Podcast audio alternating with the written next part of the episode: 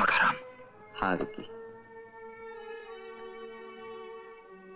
मैंने तेरा नमक खाया इसलिए तेरी नज़रों में नमक हराम ज़रूर हूँ लेकिन जिसने ये नमक बनाया उसकी नज़रों में नमक हराम नहीं हूँ विक्की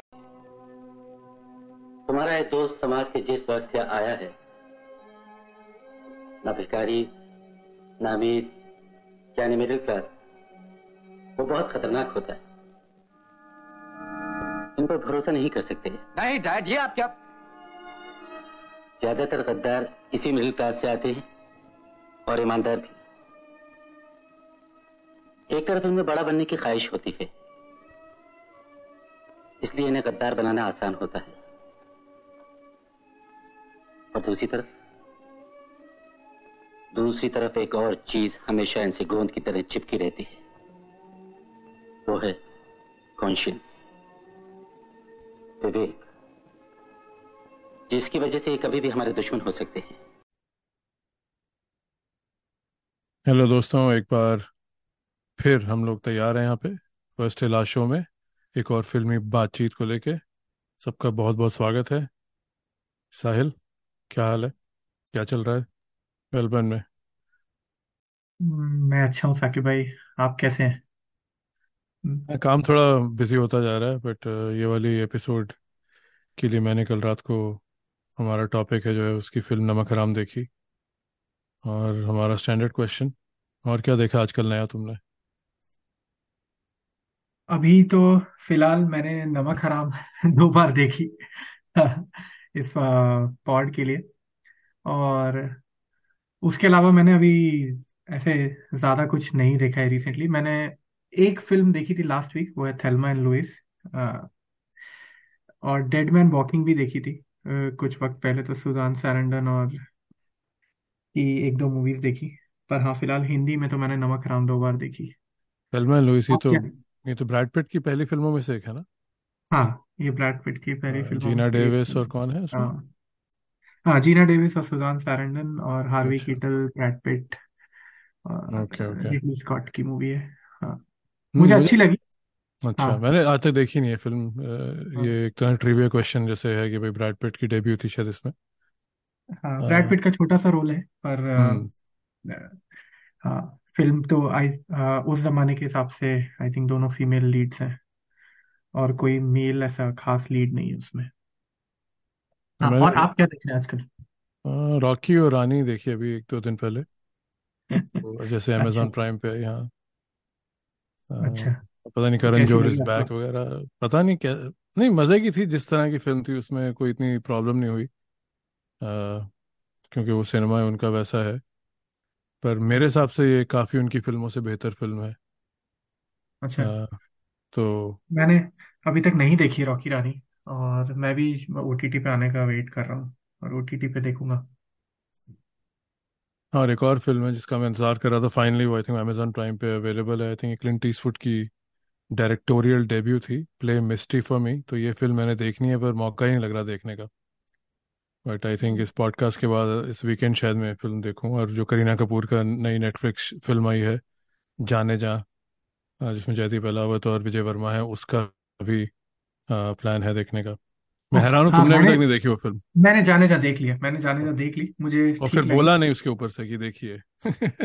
आ, मेरे दिमाग से निकल गई क्योंकि मैं दो तीन दिन शायद आ, दोस्तों से तो काफ़ी बात करी जाने जा के बारे में व्हाट्सएप पर पर मेरे दिमाग से निकल गई क्योंकि वो इतनी आ, आ, उस पर बात हो गई थी दो तीन दिन कि आ, अब ध्यान नहीं रहा।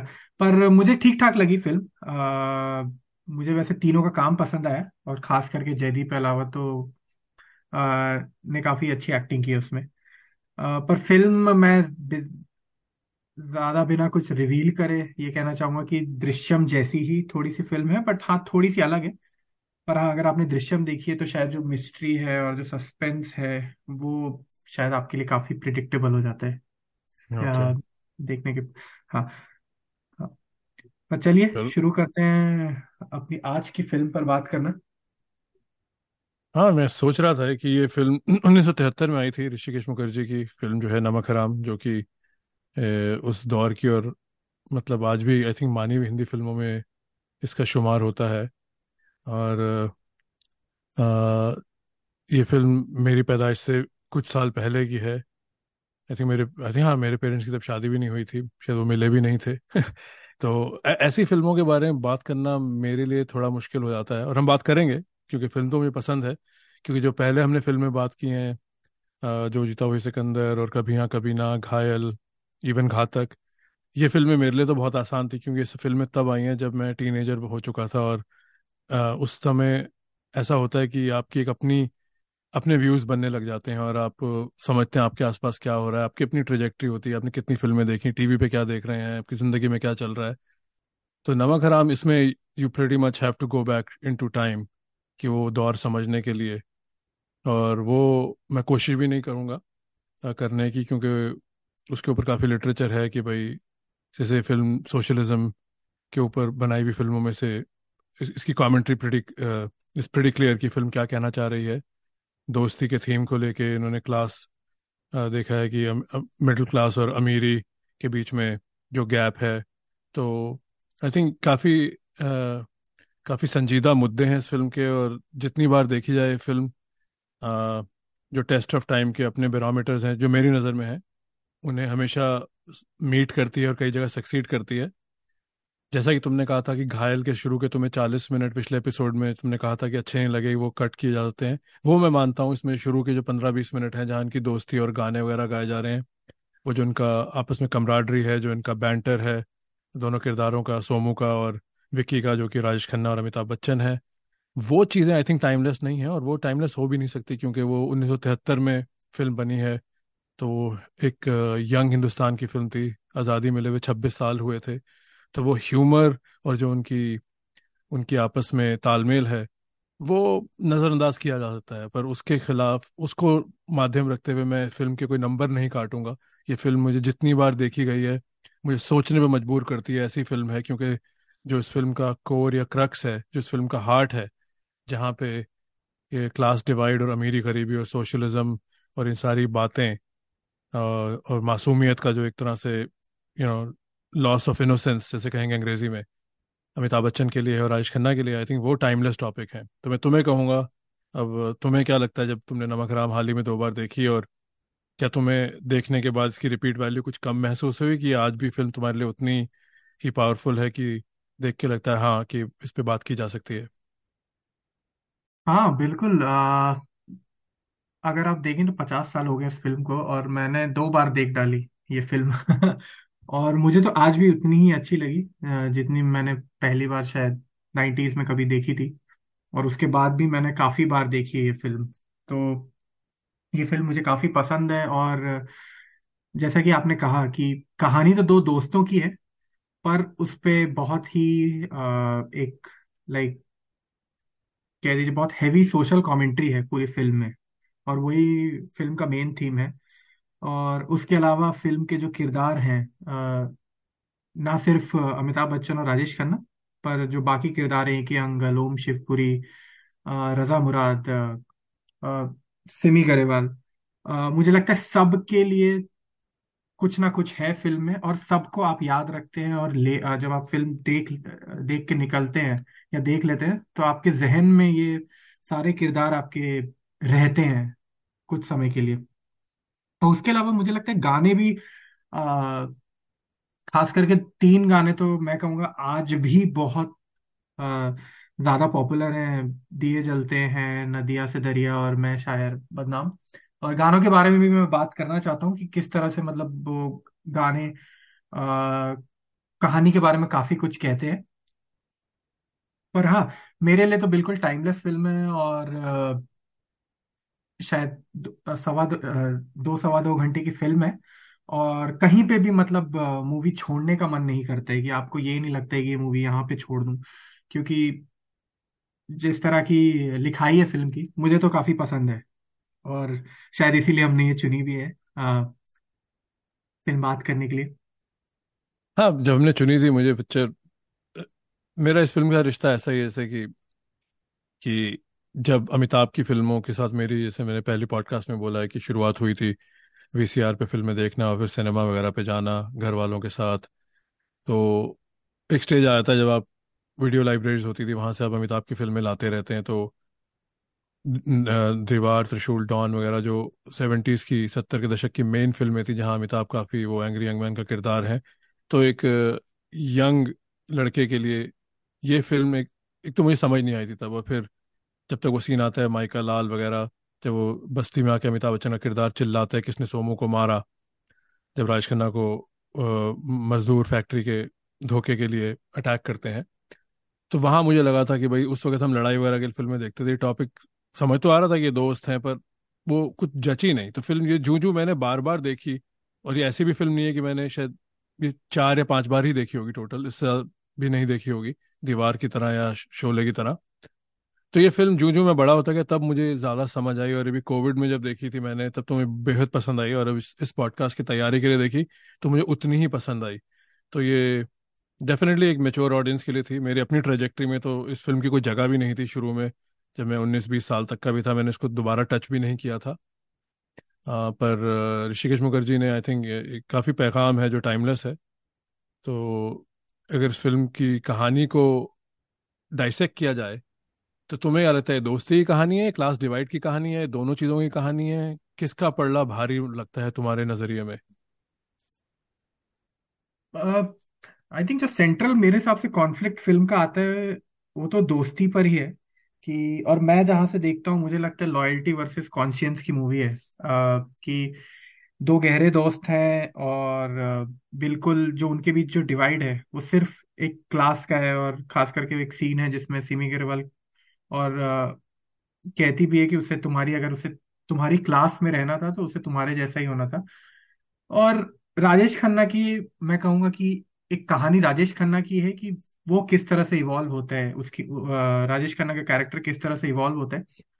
तो मैं समझता हूँ कि कहानी दो दोस्तों की है, पर हाँ इसमें बहुत सारी चीज़ें हैं और जिस तरह की पॉलिटिक्स है और जिस तरह की जो आइडियोलॉजी है वो काफ़ी क्लियर है और काफ़ी इन योर फेस है कि वो क्या कहना चाह रहे हैं और यू आपको समझ में आ जाता है कि डायरेक्टर का झुकाव किस तरफ़ है।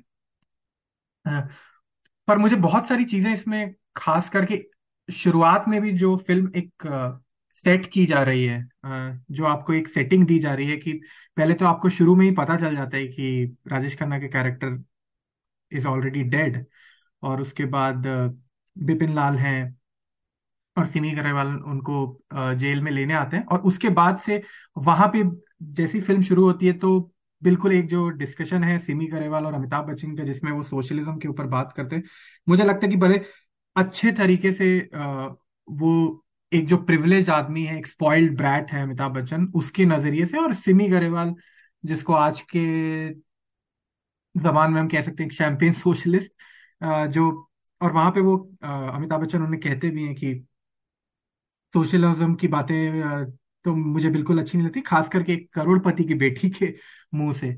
तो वहाँ पे एक बात की जाती है उस पॉलिटिक्स की और उसके बाद से फिर वो उनकी दोस्ती पर आ जाती है और किस तरह से फिर अमिताभ बच्चन हर्ट होते हैं। जब विपिन लाल उनसे, लाइक उन्हें लगता है कि मेरी बेजती कर दी बेजती कर दी है विपिन लाल ने। और वहाँ से फिर मेन जो कहानी की वो शुरुआत होती है और फिर जो राजेश खन्ना की जर्नी है कि वो जाते हैं वहाँ पे। तो मेरे लिए तो मैं ये कहूँगा कि दोनों, लाइक, कहानी दोस्ती की भी है और जो सोशल कमेंट्री वो बहुत ज़्यादा इंपॉर्टेंट है और खास करके मुझे लगता है शायद वही फ़िल्म को यूनिक भी बनाती है और काफ़ी आपको अच्छी भी लगती है उसी कारण से। क्योंकि दोस्ती के जो मूवमेंट्स आपने कहा कि शुरू के जो हैं वो बिल्कुल उस जमाने के हिसाब के हैं, पर उसमें भी एक आध जिस तरह से उन्होंने वो सीन सेट किया है कि उसे चमचा बोला जाता है बार बार राजेश खन्ना को, अमिताभ बच्चन का तो वो सब चीज़ें दिखाई गई हैं, पर जो दोस्ती का एक एंगल है, मैं समझता हूँ थोड़ा सा वीक है जो सीन सेट किया गया। पर पर सोशल कमेंट्री आपके साथ रहती है उस फ़िल्म की? हाँ आई थिंक मैं सोच रहा था तुम्हारे, जब तुमने इतनी सारी बातें कही पर्सनल मैं तो अपने हिसाब से ही बोल सकता हूँ, जो मुझे समझ आई फ़िल्म पिछले तीन साल मैंने दो बार देखी है। तो आई थिंक दोस्ती एक ऐसा कपड़ा, ऐसा जेवर है जो सबने पहना कहीं ना कहीं राइट बहुत ही कम लोग होंगे जिनकी अच्छी दोस्तियाँ नहीं हुई होंगी। क्यों तो दोस्ती इट हिट्स पर्सनल राइट वो आप कहीं ना कहीं बताएँ तुम कैसे देखते हो पर आजकल मेरा ऐसा कुछ हो गया है कि एक तो मैं डाइग्रेस बहुत करता हूँ चीज़ें देखते हुए सुनते हुए। मैं हर चीज़ को अपने पर्सनलाइज कॉन्टेक्स्ट में चला जाता हूँ। शायद ये मे बी अभी तुम मिड फोर्टीज़ में आए नहीं हो तो ये आई थिंक ये मिड लाइफ क्राइसिस है जो भी इसे कहा जाता है। तो इसमें दो, दोस्ती ऐसी दोस्ती भी कोई ऐसा रिश्ता है जैसे बाप बेटे का या माँ यू नो माँ बेटे घर वालों की तरह दोस्ती एक बड़ा ही अजीम और एक बहुत ही दिलचस्प रिश्ता है। तो आई थिंक उसमें दोस्ती का एक इम्तिहान है इस फ़िल्म में। तो और सोसाइटी अक्सर ऐसे हालात, जैसे तुम आइडियोलॉजी कहो या पॉलिटिक्स कहो या हमारे नज़रिए कहो, एक स्टेज के बाद ये कहीं ना कहीं ये सारी चीज़ें दोस्ती का इम्तिहान लेती हैं। तो आई थिंक ये फ़िल्म उसी वे में बहुत मुकम्मल फ़िल्म है कि पचास साल बाद भी जो इश्यूज़ और जिस बारीकी से जो इसका स्क्रीन प्ले है, जहाँ जहाँ इनके डायलॉग्स हैं, वो बहुत क्रिस्प हैं। अब जैसे तुमने सिमी ग्रेवाल के कैरेक्टर को बताया कि इस फ़िल्म में फीमेल कैरेक्टर्स का कोई इतना रोल नहीं है कि टिपिकल सेवेंटीज की फ़िल्मों में से होगा जहाँ पे कि it's a male dominate character film की दो दोस्तों की कहानी है और फिर उनको उनकी दोस्ती को क्लास डिवाइड और जो भी आ, पैसे अमीरी गरीबी middle class versus upper class की जो लड़ाई है उसका इम्तिहान है। बट यहाँ सेमी ग्रेवाल का एक लिमो लिमोजीन लिबरल होना और पहले सीन में ही जब अमिताभ अपने फादर से मिलने आते हैं हम शुपेरी जो हैं वहाँ बैठी होती हैं तो वहाँ पे भी उनका जो अमिताभ से हल्का सा डायलॉग है वो दिखाया वो अमिताभ को लाइक भी करती हैं पर अ, उनका एक अपनी सोच है। अ, जिसको कई लोग हिपोक्रेट भी कहेंगे कि भाई वो वेल्थ में दिखाए पैदा हुई हैं और जैसे कई लोग होंगे आजकल जो वेल्दी होने के बाद अमीर होने के बावजूद भी वो ऐसा एक कॉन्शियस रखते हैं जिसको तुमने कहा फ़िल्म कॉन्शियस की है, जिसका ज़मीर जागा हुआ है उनका थ्रू आउट और आई थिंक अमिताभ और राजेश खन्ना के ज़मीर की जो एवोल्यूशन है पूरी कहानी है कि वो कब जागता है किस पॉइंट पे जागता है। तो एक और चीज़ है जो मैं इस बातचीत को आगे ले जाना चाहूँगा। हमारी जो फेवरेट फ़िल्म है दीवार उसके मुकाबले भी यहाँ पे एक हंगल जो कि विपिन लाल का कैरेक्टर है जो मजदूर यूनियन के लीडर हैं। जैसे दीवार में शशि कपूर का ज़मीर जागता है एक हंगल के घर जा, जाते हैं जब वो रोटी लेके जब उन्होंने दीवार में उनके बेटे को एज एन इंस्पेक्टर चेज करते हुए जख्मी किया होता है गोली मारी होती है तो उन्हें पता चलता है वो लड़का सिर्फ़ ब्रेड चुरा के भाग रहा था। तो उसी तरह का आई थिंक जो झंझोड़ने वाला सीन है, जहाँ पे सोमू, जो चंदर बन के अमिताभ बच्चन के कहने पे मिल वर्कर्स में घुल मिले हुए हैं, ताकि अमिताभ अपना बदला ले सकें। तो जब वो राजेश खन्ना का कैरेक्टर जब वो एक अंकल के घर जाते हैं तो वहाँ आई थिंक जो सीन है आई थिंक काफ़ी पैरल है दोनों फ़िल्मों में। इवन दो नमक हराम 1973 में आई है और सलीम जावेद की दीवार 1975 में आई है। तो मैं तुमसे कहूँगा, तुम्हें इन दोनों सीन्स की क्या सिमिलैरिटी लगी? जब तुम्हें, मुझे पता है दीवार का सीन बेहद पसंद है तो तुम्हें लगा वही सीन था जहाँ पे फ़िल्म का पिवटल टर्निंग पॉइंट है, जहाँ से राजेश खन्ना कैरेक्टर की एक जो लीनियर ट्रेजेक्ट्री है कि वो बड़े हो गए हैं और उनको अब समझ आ गया है कि जो दुविधा है, जो कॉन्फ्लिक्ट्स हैं, जिनको पहले वो विकी की कार में बैठ के निकल रहे थे, उनको चीज़ें दिख नहीं रही थी। अचानक उनको गरीबी और अचानक उनको सारी वो दुनिया की तकलीफें अब क्लियर दिखने लग रही हैं उनकी उनकी नज़र से वो चश्मा उतर गया है जो दोस्ती तो नहीं कम हुई पर उनकी वो इनोसेंस वहाँ से बिल्कुल इनोसेंस लॉस है वहाँ पे। तो क्या मानना है तुम्हारा उन दो सीन्स की जो कंपैरिजन है और क्या क्या वो वैलिड कंपैरिजन है जो मैं कर रहा हूँ? बिल्कुल आ, मुझे लगता है कि मुझे दोनों सीन बहुत पसंद है दीवार वाला पर दीवार का आ, मैं बस ये कहूँगा कि वहाँ पे वो एक इंसिडेंट होता है शशि कपूर के साथ, जहाँ पे उनकी आँखें खुलती हैं या जहाँ उन्हें वो रियलाइजेशन होता है कि कि दुनिया में काफ़ी लोग जो जरूरतमंद लोग हैं, उनके बारे में वहाँ पे उनका पहली बार, मुझे लगता है सामना होता है। वो खुद भी जरूरतमंद रहते हैं, पर आई थिंक उन्होंने उतनी करीबी से नहीं देखी होती है, क्योंकि वो एक तरह से अमिताभ बच्चन और निरूपा राय ने उन्हें क्या कहते हैं शील्ड करके रखा था और उनको सब कुछ दिया लाइफ में। पर यहाँ पे अ, मेरा मानना है कि वो काफ़ी इंपॉर्टेंट सीन है नमक हराम में भी जब वो एके अंकल के घर आते हैं और खास करके वो जो डायलॉग है एके अंकल का कि जब वो ये कहते हैं कि जब राजेश खन्ना कहते हैं कि दुनिया में इतनी गरीबी क्यों है तो एक एंगल कहते हैं कि शायद पहली बार देख रहे हो क्या? तो वो सीन काफ़ी हिट करता है आपको कि वो जब डायलॉग है कि आपको समझ में आते है कि जब आप करीबी, करीब से देखते हैं किसी चीज़ को, तब आपको उसका रियलाइजेशन बहुत ज़्यादा होता है। पर यहाँ पे राजेश खन्ना के कैरेक्टर के बारे में मैं ये कहूँगा कि वो एक स्लो इवोल्यूशन होता है। वहाँ तक आते आते जब वो उनके घर आते हैं, तब तक उनको रियलाइज़ मतलब वो कर चुके होते हैं कि, और वो उसी लिए आते हैं उनके घर पर कि वो ये कहने आते हैं कि आप फिर से यूनियन लीडर बन जाइए और मैं रिजाइन कर रहा हूँ।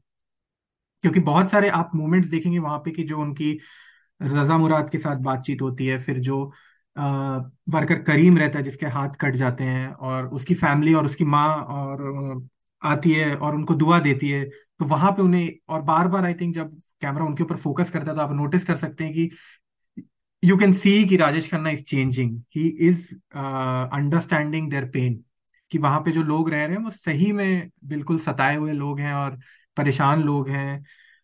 Basically they are have knots of the society उस सीन तक आते आते मुझे बस ये लगता है कि वहाँ तक आते आते एक इवोल्यूशन हो चुका रहता है राजेश खन्ना का। पर हाँ वो सीन मुझे बेहद पसंद है और उनकी जो बेटी भी आती है और फिर जिस तरह से यहाँ पे एगे अंकल की खास तारीफ़ करनी चाहिए कि इस तरह के रोल में वो बिल्कुल ढल जाते थे और मेरे ख्याल से एक एके अंकल का शायद लेफ्टिस्ट एक बैकग्राउंड भी था और वो शायद अ, उनके परफॉर्मेंसेज में वो झलकता भी था कि वो जो ऑनेस्टी थी और जो ईमानदारी थी काम में, वो जिस लहजे से वो कहते भी हैं, जब वो लाइन में फिर से दोहरा रहा हूँ कि क्या गरीबी पहली बार शायद पहली बार देख रहे हो। उसके अलावा मैं ये कहूँगा कि आपने सिमी गरेवाल के कैरेक्टर के बारे में जो बात कही हाँ इस फ़िल्म में जो फीमेल कैरेक्टर्स हैं, काफ़ी वीकली रिटर्न है और उनका कोई उतना बड़ा रोल नहीं है। पर सिमी गरेवाल का एक सीन मुझे अमिताभ बच्चन के साथ बड़ा पसंद है कि जहाँ पे अमिताभ बच्चन उन्हें ये कहते हैं कि तुम बहुत अक्लमंद हो और एक अक्लमंद लड़की के साथ दोस्ती करना बहुत मुश्किल है।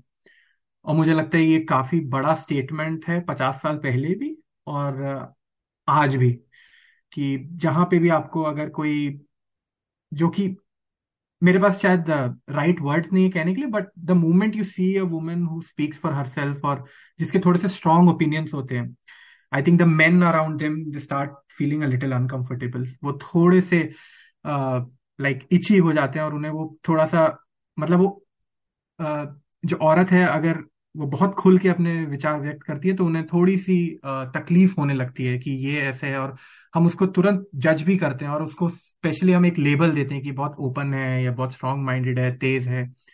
तो ये even though I don't know कि उस राइटिंग में वो कितना इंटेंडेड था बट एटलीस्ट जब मैंने दो बार ये फ़िल्म देखी है तो मुझे ये काफ़ी स्ट्रांगली मैसेज दिखता है कि even though the characters are not very meaty the women characters पर ये एक स्टेटमेंट से काफ़ी कुछ वो कहे जाते हैं औरतों के बारे में भी। नहीं, ये ये ब्रिलियंट पॉइंट है। काश ये पॉइंट मैंने रेज किया होता but I think credit must go कि तुमने ये पॉइंट निकाला है। और बिल्कुल एस्ट्यूट बात है कि भाई पचास साल पहले भी गुलजार साहब, ऋषिकेश मुखर्जी, जिन लोगों ने भी बैठ के स्क्रीन प्ले और ये डायलॉग्स वगैरह पे काम किया, और कहानी बतानी चाहिए तो डेफिनेटली कहानी में उन लोगों की जो प्रोग्रेसिव बिहेवियर है, जो उनकी सोच है, जो अपने टाइम से बहुत आगे थी, वो झलक रही है। क्योंकि ये ऋषिकेश मुखर्जी सारी ऐसी फ़िल्में बनाते आ रहे हैं, चाहे वो मुसाफिर हो, सत्यकाम हो, अभिमान हो, मिली हो, उनकी फ़िल्मों में एक ज़बरदस्त एक मैसेज होता है, जो उस टाइम के आज के टाइम की जो मेन स्ट्रीम कहेंगे, उससे हटके होता है। आजकल शोर तो बहुत है इक्वालिटी का, पर हम सब अपने गिरेबान में झाँक के देखें कि भाई अच्छी बात है इक्वालिटी की बात करनी चाहिए। पर हम कितने इक्वल हैं? चाहे वो वुमेन पावर हो यू नो उनको आगे लेके आना हो, चाहे कोई भी मसला हो। और दूसरी बात यह है कि भाई, कहने से शुरुआत होती है बट आई थिंक ये तुम्हारा बिल्कुल बहुत एस्ट्यूट ऑब्जर्वेशन है कि ये सिमी का जो और जो अमिताभ का जो डायलॉग है आई थिंक ये काफ़ी अहम है। और अपने टाइम से तो बिल्कुल पचास क्या सौ साल पहले की बात है एक तरह से। इतनी इतनी इतनी आगे इतनी आगे हैं अपने टाइम से कि आज भी कई जगह ये वाली बात, कितनी सोसाइटीज़ में, चाहे हिंदुस्तान हो, चाहे अमेरिका हो, कहीं भी, ये ये वाली बात लोगों को हजम नहीं होती। लोग घुमा फिरा के तो ज़रूर कहेंगे कि नहीं नहीं, मैं ऐसा नहीं हूँ। पर जब आपको कहना पड़ रहा है आप ऐसे नहीं हो तो उसका मतलब आपके दिमाग में कहीं ना कहीं सबकॉन्शियस में बात छुपी है। और बिल्कुल, रेखा जो इतनी, खुद इतनी सक्षम कलाकार है आई थिंक वो यहाँ पे थोड़ा वेस्ट ही हुई हैं, क्योंकि वो रोल कोई भी कर सकता था। But it's a great film तो I am sure as great an actor Rekha है तो शी इज़ हैप्पी कि वो इस रोल में ऋषिकेश मुखर्जी ने उनको लिया बट हाँ आई थिंक सिमी का रोल बिल्कुल मैं मानता हूँ चाहे सपोर्ट कास्ट में है, काफ़ी अहम है। इससे पहले हम अमिताभ और राजेश खन्ना की बात करें, मैं तो ये मानता हूँ कि इस फ़िल्म की जो सबसे पावरफुल लाइंस हैं, चाहे वो इवल लाइंस हैं, चाहे उसमें बहुत ही सोशल डिवाइड की मैनिपुलेशन झलक रही है तो वो सारे जो लाइनें हैं जो जो आपको छू जाती हैं और जो आपको क्वेश्चन करती हैं बैठ के कि पॉज करके यार ये क्या बोल गए तो ओमशुपुरी के पास है। चाहे इसको आप बहुत ही काबिल लिखाई गई है जिन्होंने भी फ़िल्म बैठ के बनाई है। जैसे कि अमिताभ बच्चन को जब वो अपने बेटे को ओम बदला लेने का सिखाते हैं और फिर जब उन्हें बाद में अमिताभ का कैरेक्टर आके बताता है कि मैंने विपिन लाल हंगल से बदला ले लिया है तो वो कहते हैं हाँ, मुझे पता है तुम्हारा दोस्त है वहाँ पे। तो अमिताभ चौंक जाते हैं कि आपको कैसे पता कि मेरा दोस्त अब यूनियन लीडर बन गया है? तो उस पर हम शिवपुरी कहते हैं कि, बेटे, गरीबी और अमीरी के बीच में जो मिडिल क्लास है, इससे बच के रहना जो कि उनका मैसेज है, कि इनके अंदर बहुत भूख है आगे जाने की। गद्दार भी इसी से सबसे ज़्यादा निकलते हैं और सबसे ज़्यादा ईमानदार भी इसी वर्ग से निकलते हैं। और वो वर्ड यूज़ करते हैं दोनों कौम, जो ज़्यादातर कौम वैसे तो हम रेस या रिलीजन के लिए यूज़ करते हैं तो वहाँ पे बहुत ही उन्होंने अमीरी और गरीबी को एक कौम बताया, जो कि मैं तो मानता हूँ। कि प्रिविलेज जिसको हम कहते हैं और मिडिल क्लास और फिर उसके बिल्कुल ही गरीब आई थिंक मैं कोई सोशलिज्म का पार्ट नहीं पढ़ा रहा लोगों को, सबको, सबका नज़रिया इस पर तो मैं मानता हूँ सबसे बड़ी कॉम है ही पैसा से जो लाइन डिवाइड होती है कि जो लोग, पढ़े लिखे हैं और अच्छी नौकरियाँ कर रहे हैं और दूसरे मुल्कों में जाके बैठे हैं हम जैसे लोग अब एन बने हुए। तो ये अपने आप में एक कॉम है कि हम एक दूसरे रिलेट करते हैं यू नो तो और जो पॉवर्टी लाइन या जिनकी पैसे बनाने की काबिलियत या हैसियत थोड़ी कम है, उनको हम सबसे नीचा मानते हैं। इसमें रिलीजन रेस तो दूर आता है। वो तो वो भी अपने आप में एक बहुत ज़रूरी बेंचमार्क है, जिससे सोसाइटी आगे डिवाइड होती जाती है।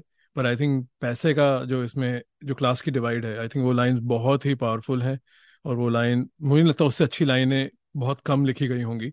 और इस कॉन्टेक्स्ट में जो फ़िल्म सोशलिज्म और कैपिटलिज्म की लड़ाई है और दोस्ती की लड़ाई है, वहाँ पे वो अपने बेटे को जो एक एक ज्ञान दे रहे हैं कि तुम्हें साहूकार या तुम्हें फैक्ट्री वर्कर्स को कैसे दबाना है और मालिक बन के कैसे रहना है आई थिंक वो आपको छू जाती है और लगता है कि ये आज भी सच है।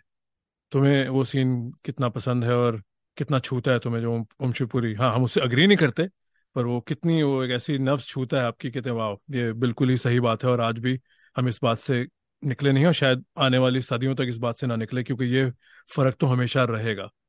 जो आजकल के भी हालात हैं हर जगह लग नहीं रहा ये फ़र्क कभी कम होगा।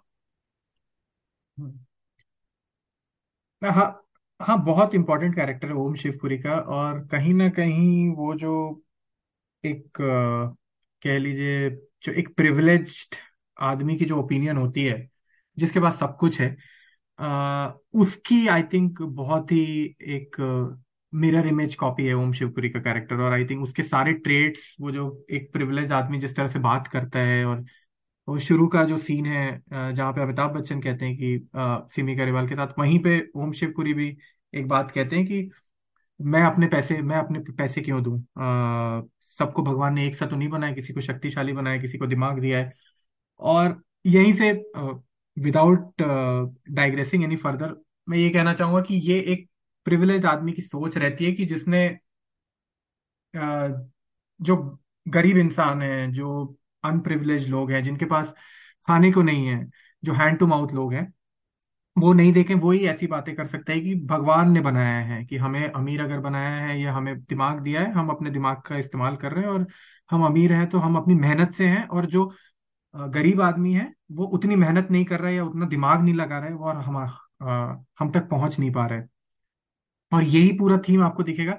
और एक और बीच में सीन है जहाँ पे वो डिवाइड एंड रूल की भी बात करते हैं। जब अमिताभ बच्चन उनसे कहने आते हैं कि, कि आपने क्यों फोमो को एक्सपोज किया मजदूरों के सामने तो वहाँ पे आ, मुझे वो सीन बड़ा पसंद है और खास करके आज के जमाने में जो कि शब्द बहुत पॉपुलर है एंटी नेशनल और वहाँ पे आप देखेंगे कि वो कहते हैं कि और और ये बहुत नोट करने वाली बात है कि 1973 में वो ये बात कह रहे हैं कि हिंदू मुसलमानों को तो अभी तक लड़वाते आए थे, पर अब हमें जो लड़वाना है, वो आप ऐसे कह सकते हो कि तुम मद्रासी हो, तुम बंगाली हो, तुम पंजाबी हो, तुम बिहारी हो।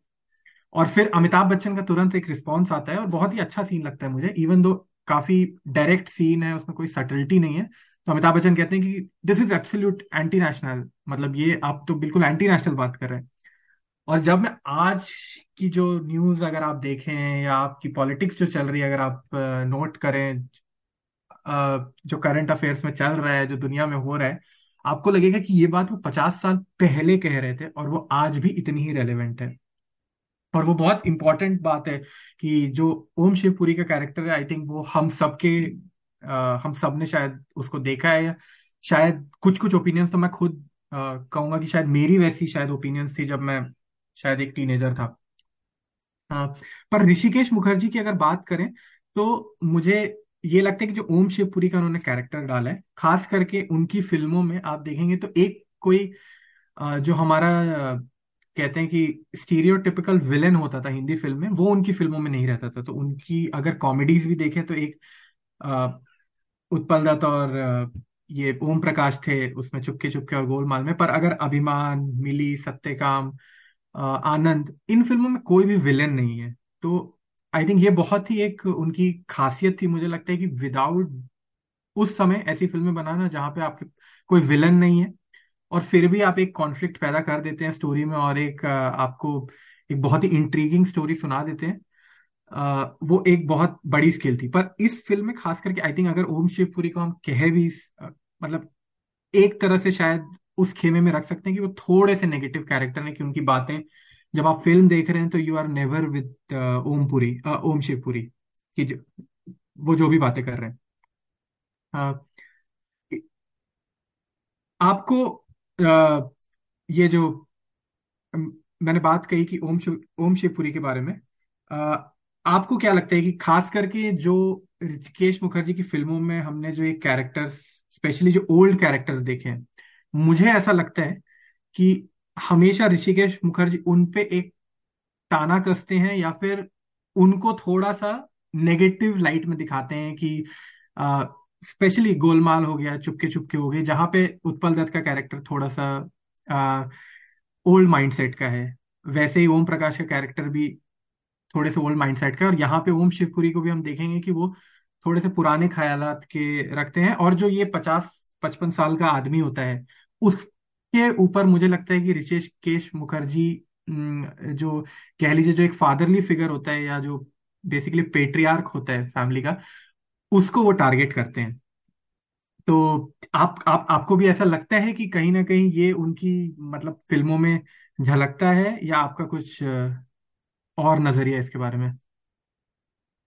नहीं, मेरा ये मानना तुमने जो इस सवाल से पहले ओम शिवपुरी के किरदार को थोड़ा टटोला और काफ़ी एक्सप्लोर किया आई थिंक जवाब वही है कि तुमने कहा कि इनकी फ़िल्मों में विलन नहीं होते थे तो आई थिंक सारी बात सोच की है। अब हम, तुम्हारी लाइफ में, मेरी लाइफ में जो सुनने वाले हैं, जो जो हम बड़े होते हैं और लाइफ हमसे डिफरेंट तरह के सवाल पूछती है तो हमारी लाइफ में कोई नेसेसरीली कोई विलन तो है ही नहीं। जिससे हम लड़ रहे हैं, जिससे हम, जिसकी हम डाउनफॉल प्लॉट कर रहे हैं, जिससे हम बदला ले रहे हैं। वो सब कहानियाँ बहुत पसंद है मुझे। मतलब लोग कहेंगे, क्या हिपोक्रेट है? अमिताभ की, अमिताभ का फ़ैन है और अब उस कहानी को गिरा रहा है। बट जो दीवार की कहानी है कि भाई किसी ने ये लिख दिया, वो ऐसा नहीं लोगों के साथ गलत हुआ नहीं है। पर बहुत सारे ऐसे लोग हैं जिनकी लाइफ बस इसी में बीत जाती है। बस बड़े हुए स्कूल गए, नौकरी की, शादी की सेटल हुए राइट ये जो पूरी साइकिल है। और यहाँ कहीं ना कहीं हमें कुछ कुछ लोग टकराते हैं हमारी ज़िंदगी में जिससे हमारे को थोड़ा बहुत इशू होता है पर हम किसी को विलन नहीं कहते। तो आई थिंक वो ही मैं इसका जवाब समझता हूँ तुमने खुद ही एक्सप्लेन किया था जो ऋषिकेश मुखर्जी सोशल इश्यूज़ पे आप बात कर रहे हैं तो आ, सोच है सबसे बड़ा यहाँ पे विलन या हीरो तो सारी बस ये बात सोच की है कि हमें कितनी कौन सी बात हमें कब समझ आ गई? कई लोग हैं जिनको एक जीने का तरीका उनको कई बातें काफ़ी टाइम तक समझ नहीं आती मैं अपने आप पे कहूँगा। जैसे मैं भी जब यहाँ आया था, मेरी सोच अमेरिका में शुरू में काफ़ी डिफरेंट थी, काफ़ी डिफरेंट मुद्दों पे मैं हैरान हूँ मेरी सोच थी। पता मैं उन्नीस, बीस, इक्कीस, बाईस साल का था। आज जब मैं उस बात को देखता हूँ तो मेरी सोच काफ़ी अपने नज़रिए से तो इवॉल्व हुई। आज भी कई लोग कहेंगे कि तुम इतने प्रोग्रेसिव नहीं हो, कई लोग कहेंगे, भाई, तुम ढकोसले, तुम हवा में तीर चलाते हो। पर मैं अपने आप को अपने आप से ही कंपेयर करूँगा। तो आई थिंक सारा जो दारोमदार है, वो सारा सोच का ही है कि हमारी एवोल्यूशन क्या है। तो आई थिंक यही, और उसमें चाहे वो तुम कहो मेल पेट्रियार्क हैं तो हाँ ज़्यादातर सोसाइटी में जो फादर का जो हेड ऑफ़ द फैमिली का दर्जा है, और वहीं आई थिंक सोसाइटल नॉर्म्स में जब बच्चे बड़े होते हैं, फिर चैलेंज करते हैं बाप दादा की दी हुई सोच तो चाहे वो गोलमाल हो या कोई और, जैसे उत्पल दत्त की भी कोई फ़िल्म हो, जहाँ पे वो लाइट हार्टेड बात कर रहे हैं तो उसी को चैलेंज किया जाएगा, और यहाँ पे ओम शिवपुरी जो कि एक साहूकार, एक फैक्ट्री ओनर हैं जो वॉर पे भी फ़ायदा बनाना चाह रहे हैं, जैसे कि उन्हें पता है कि वॉर होने वाली है, कोई वर्ल्ड वॉर नहीं है, वो कहते हैं तो हमें पैसा बनाना है, क्योंकि यही टाइम है पैसा बनाने का। आठ दस दिन की विंडो है, जो लड़ाई होने वाली है आई थिंक इंडिया पाकिस्तान में तो हमें इस पर पैसा बनाना है। तो आई थिंक ये तो उनकी उनकी, मैं क्रिस्प फ़िल्म मेकिंग और जो तुमने कहा पचास साल पहले भी उनकी इतनी अहेड ऑफ़ इट्स टाइम सोच थी, वो उसका नज़रिया है। ये फ़िल्में एक यंग ऑडियंस को, जो मेरे साथ बड़े हो रहे थे, हमें दीवार त्रिशूल काला पत्थर में जो एक वो अमिताभ की अब्रेसिवनेस है और जो उनकी वो नॉन चलांट एटीट्यूड है कि जो बिल्कुल बिंदास है, वो परवाह नहीं करते जिसपे कितनी कहानियाँ लिखी गई हैं। उसके मुकाबले ये थोड़ा एक मेच्योर टॉपिक था। तो आई थिंक जवाब वही है, तुमने खुद जवाब दिया बड़ी बेखूबी से। तो मैं इस बात, इस फ़िल्म की बात को आगे वहाँ से लेके जाना चाहता हूँ कि भाई, अब जो दो फ़िल्म के कैरेक्टर्स हैं राजेश खन्ना ट्रेडिशनल में हीरो हैं कि भाई उनका जमीर जागता है। जमीर जागना या कमिंग ऑफ़ एज जो हम कितनी बार बात कर चुके हैं, वो एक बड़ी लीनियर ट्रेजेक्ट्री है कि उनको चमचाई बोला गया है। तो तुम्हें राजेश खन्ना का काम कितना पसंद आया इस फ़िल्म में? क्योंकि मुझे, मैं उनका इतना बड़ा फ़ैन नहीं हूँ, पर मुझे लगता है उनका काम काफ़ी सॉलिड है इस फ़िल्म में। एक्सेप्ट वो जब ए के हंगल के घर जाते हैं, जहाँ उनकी आँखें खुलती हैं, वहाँ मुझे वो सीन अगर मैं दीवार के शशि कपूर से कंपेयर करूँ और लोग कहेंगे, भाई क्यों कंपेयर कर रहे हो? पर मुझे सिमिलैरिटी दिखती है। तो वहाँ मुझे शशि कपूर का जो रिस्पॉन्स है ए के हंगल और उनकी वाइफ के साथ जब उनको रोटी दे के जाते हैं दीवार में वहाँ मुझे उनका काम बहुत पसंद आया। और वहीं से फिर उन निर्णय कर लेते हैं कि वो विजय वर्मा जो उनका भाई उसके पीछे जाएँगे और उसको पकड़ेंगे और फ़र्ज़ को आगे रखेंगे अपने भाई और अपने रिश्ते को पीछे रखेंगे। यहाँ पे राज खन्ना की जो जो कैरेक्टर लिखा हुआ है वो तो बहुत ही बेहतरीन है कि भाई सोमू कैसे छोटी एक छोटे से आ, उसमें दो तीन किस्से होते हैं और उससे उनका जमीर जाग जाता है। और जमीर भी ऐसी चीज़ है जो जिसको जगाने में बहुत साल लग जाते हैं कई बार। बट मुझे लगा उनका काम वहाँ पे थोड़ा हल्का है उस सीन में पर ओवरऑल आई थिंक काफ़ी उमदा काम है। तुम क्या कहना चाहोगे राज खन्ना की ओवरऑल परफॉर्मेंस में इस फ़िल्म में? मुझे मुझे राजेश खन्ना का काम इस मूवी में आ, अच्छा लगा। आ, मुझे लगा कि जहाँ जहाँ उन्हें जो नोट्स हिट करने चाहिए आ, वहाँ पे उन्होंने वो हिट किए हैं। कहीं पे भी देखते हुए मैं थोड़ा जैसे कि हो जाता है कि कहीं पे आप आ, जब किसी की एक्टिंग देखते हैं थोड़ी सी जहाँ पे इंटेंस एक्टिंग है या जहाँ पे वो जो रियल सेल्फ रियलाइजेशन हो रहा है वहाँ पे मुझे लगा कि वहाँ पे उन्होंने जस्टिस किया है रोल के साथ। और ओवरऑल मुझे उनका काम अच्छा लगा इवन दो मैं आपसे एग्री करता हूँ कि उनके रोल को जिस तरह से लिखा गया उसमें उतना स्कोप नहीं है आ, कि वो बहुत उम्दा काम कर सकते थे क्योंकि एक ट्रेजेक्ट्री और आई थिंक कहीं ना कहीं वो फ़िल्म के हीरो हैं कि और आपकी सारी सिंपैथी उन्हीं के साथ रहती है हमेशा फ़िल्म के दौरान। पहले से तो क्योंकि जैसे कि हमने उस सीन के बारे में बात करी कि शुरू में ही उनको चमचा बोला जा रहा है तो कहीं ना कहीं आपको ये रियलाइज़ हो जाता है कि वो गहरे दोस्त है कि वो अपने दोस्त का फ़ायदा नहीं उठा रहे हैं वो उनकी दोस्ती है गहरी। और वो कोई चमचागिरी नहीं कर रहे हैं अपने दोस्त की। और वहीं से आई थिंक उनके साथ एक सिंपथी सी बन जाती है और फिर वो आपके साथ पूरी फ़िल्म में रहती है एंड तक जब तक उनका कैरेक्टर रहता है। पर मैं आपसे पूछना चाहूँगा कि अमिताभ बच्चन के परफॉर्मेंस को लेके, क्योंकि ये जितना हमने पढ़ा है दोनों ने उस दौर को जिया नहीं है, पर जितना पढ़ा है कि ये काफ़ी पिविटल फ़िल्म है। उस दौर की जंजीर के बाद आई है। और काफ़ी लोग इसे मानते हैं कि this was one of those films which showed कि Amitabh Bachchan is going to be the next big thing या उन्होंने अपनी थोड़ी सी झलक दिखाई लोगों को कि इसमें पोटेंशियल है uh, कुछ बड़ा करने की। पर मैं uh, जब अब uh, इतनी उनकी सारी इतनी सारी फ़िल्में देख देख लेने के बाद मुझे ऐसा लगता है कि कहीं कहीं वो थोड़े से लाउड है शुरुआत में अमिताभ बच्चन। और अगर आप बात की उनकी जो फ़िल्में देखें ये त्रिशूल काला पत्थर दीवार वहाँ पे शायद वहाँ पे वो क्राफ्ट को बहुत अपनी समझ चुके हैं। और यहाँ पे अभी भी वो थोड़े से रॉ हैं नमक हराम में। शायद वो नाप नहीं पाए हैं कि किस तरह की आ, एक्टिंग करनी है खास करके शुरुआत में। लेकिन मैं कहूँगा कि जो एंड तक आते आते अमिताभ बच्चन की ट्रेजेक्टरी नमक हराम में that really blows me away और वो सीन बचपन में तो अच्छा लगा ही था जो वो सीन है कि है कोई माइका लाल जिसने अपनी माँ का दूध पिया है। वो सीन मैंने बार बार देखा है और शायद मैंने बहुत बार रिविजिट किया और मुझे आज भी वो बहुत एंगर बड़ा पसंद है। वो जिस तरह से बाहर निकल के आते हैं, उनके चलने का तरीका और जिस तरह से वो बात कर उस समय वो लोगों को एक पूरे मॉब को टारगेट कर रहे हैं। और ऐसा एक सेम सीन वो खाकी में भी करते हैं। जो कि 2003 की मूवी है। तो मुझे वो चीज़ बहुत पसंद आई थी उनकी कि जब वो एंड में निकल के आते हैं वहाँ से। हम्म। तो अमिताभ बच्चन का जो कैरेक्टर है वो मुझे लगता है कि उसमें थोड़ी सी आ, आप इस पे और बात करिए कि आ, क्या वो कैरेक्टर थोड़ा बेटरली रिटर्न है even though it is kind बहुत सारे लोग कहेंगे कि वो फ़िल्म के हीरो नहीं है फ़िल्म के ही, हीरो या जो मेन लीड है वो राजेश खन्ना है। पर आप आप क्या समझते हैं कि अमिताभ बच्चन का कैरेक्टर थोड़ा सा ज़्यादा कॉम्प्लेक्स है प्ले करना? क्योंकि उसमें आ, बहुत सारे वेरिड इमोशंस दिखाने उन्हें। बिल्कुल। सबसे पहले तो मैं एक बात कहूँगी भी हम दोनों का अमिताभ का बहुत हैवी ब्लाइंड स्पॉट है राइट जो हम कुछ एक पहले एपिसोड इन पे कर चुके हैं।